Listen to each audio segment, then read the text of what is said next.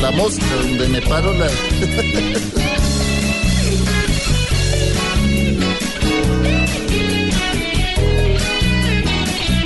Los alcaldes hoy me tienen cada día llama bronca. Cuando voy a un evento me provocan, pues no quieren que llegue al poder. Ya estoy harto de los daños y regaños que me gano. Me parece que ya es demasiado. Esto no puede seguir. Ya es una persecución de esos que tienen envidia. Porque están viendo que yo llamo gente por montón cuando me subo a tarima. Aunque es dura situación y me complica la vida.